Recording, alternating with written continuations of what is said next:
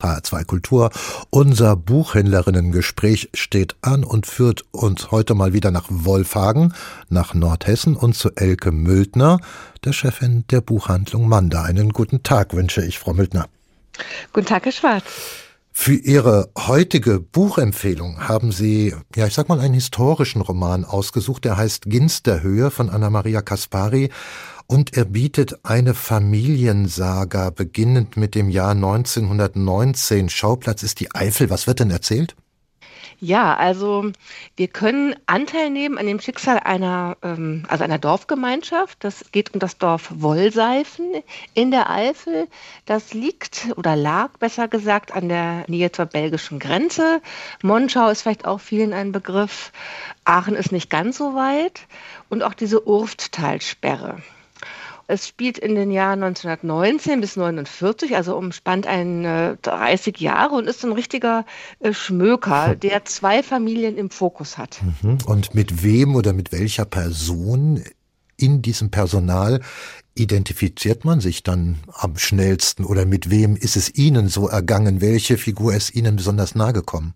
Ähm, es sind zwei Hauptfiguren, die auch beide äh, sehr gut erzählt sind, also so, dass man empathisch mit diesen Figuren sein kann. Einmal ist das Albert. Albert kommt äh, relativ jung aus dem Ersten Weltkrieg zurück, ist versehrt, also hat eine Gesichtsverletzung. Sonst ist er ähm, sozusagen körperlich äh, intakt. Und das ist auch für sein Leben als Bauer wichtig. Mhm. Albert und seine Familie wird erzählt. Da gibt es eben Eltern und es gibt eine Frau und ein Kind. Es werden noch weitere Folgen. Und die zweite Figur ist Silvio. Silvio ist ein aus Italien eingewanderter Gastwirt, der zuerst mal an dieser Urfttalsperre gearbeitet hat, in diesem Entstehungsprozess teilgenommen hat und dann eben in Deutschland geblieben ist und in diesem Ort Wollseifen eine Gastwirtschaft oder die Gastwirtschaft betreibt. Und das ist auch so sozusagen so ein Knotenpunkt. Da mhm. treffen sich eben alle. Jetzt brauchen Sie jetzt noch was oder der Roman braucht natürlich jetzt etwas, was Ihnen richtig spannend macht. Es muss ja Konflikte geben. Vielleicht können Sie das ganz kurz skizzieren. Vielleicht geht es so ein bisschen darum, und das ist auch das Spannende daran, wie ist eigentlich eine Struktur des Dorfes und auch der Zusammenhalt unter den Figuren, denn es geht ja einmal um diese beiden Familien und auch noch um andere Personen. Wie ist der und wie verändert der sich im Laufe dieser Zeit? Denn eines ist äh, da charakteristisch, irgendwann, sagen wir mal so in den 1930er Jahren, 28 fängt das schon an, wird dort in der Nähe eine Ordensburg der Nationalsozialisten entstehen.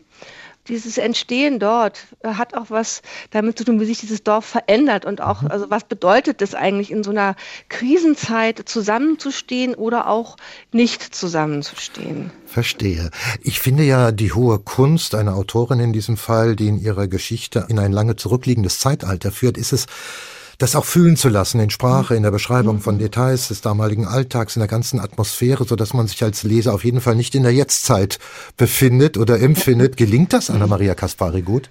Unglaublich gut. Also es gibt eine Szene am Anfang, wo Albert eben zurückkommt in dieses Dorf nach dem Krieg, wird vom Vater abgeholt am Bahnhof und fährt dann mit dem Fuhrwerk durch den Ort, durch das Dorf, in den Hof, auf den Hof zurück und äh, sieht dort immer eben wieder Nachbarn, grüßt sie und das hat schon so eine Atmosphäre, da kann ich das erfühlen, obwohl ich in der Zeit ja überhaupt nicht gelebt habe. Ja. Und die Autorin, die ähm, Anna-Maria Kaspari, hat gut recherchiert und sie hat auch noch das Glück gehabt, eine Augenzeugin zu befragen, die in der Zeit gelebt hat, die mit ähm, elf Jahren in aus diesem Dorf, äh, glaube ich, rausgezogen ist, also rausziehen musste. Und die konnte sie befragen. Und das ist für mich nochmal so ein Zeichen, wie wichtig es ist, auch Zeitzeugen zu haben, die einem das ermöglichen, aus erster Hand zu erfahren, wie das damals war. Es gibt immer noch Fotos, es gibt auch diese Gegend ist eine Wüstenei jetzt, die aber auch noch so denkmalgeschützt ist. Aber das ist ja nicht alles. Und dieses aus erster Hand erfahren ist eins, was es macht. Und es gibt dort immer wieder in dieses Buch eingeflochten Aufzeichnung eines Lehrers Fassbender. Die sind so in Briefform geschrieben, wo er so eine Art Tagebuch führt. Das geht durch die ganzen Jahre.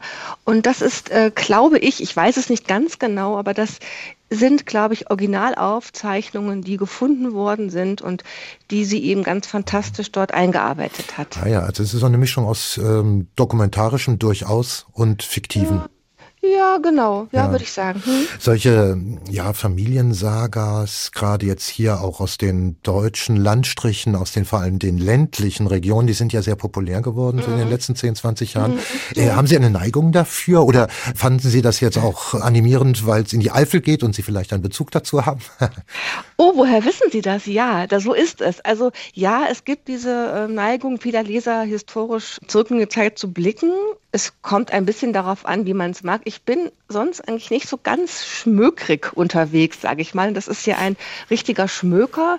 Aber mich hat wirklich fasziniert, dass meine Kollegin mir das so wärmstens irgendwie ähm, empfohlen hat und eine Freundin. Und dann habe ich gesagt, Mensch, das spielt ja in der Eifel, da bin ich in der Nähe, ich bin in Koblenz aufgewachsen, ist aber nicht ganz so weit entfernt. Ja.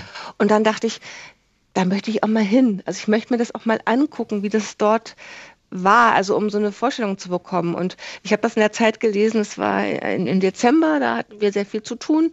Also schön, dass wir viel zu tun hatten. Und ich war abends müde und habe einfach immer gerne weitergelesen an dieser spannenden Geschichte, Familiengeschichten, Dorfchronik entlang. Und das hat mich wirklich auch ähm, ja, einfach beglückt. Und da dachte ich, das ist gut. Der ist facettenreich, der hat einen historischen Hintergrund, den ich auch mag. Also ich mag, sagen wir mal, geschichtlich oder politisch eingefärbte Bücher, in denen es nicht nur um eine gute Familiengeschichte mhm. geht. Also mehr als ein reiner Unterhaltungsroman. Dankeschön, Elke Mültner von der Buchhandlung Manda in Wolfhagen für das Gespräch und ihre Romanempfehlung. Und die betrifft den Roman Ginsterhöhe von Anna-Maria Kaspari, erschienen im Ullstein Verlag. 400 Seiten hat der Roman und er kostet knapp 17 Euro. Neue Bücher in HR2 Kultur. Weitere Rezensionen auf hr2.de.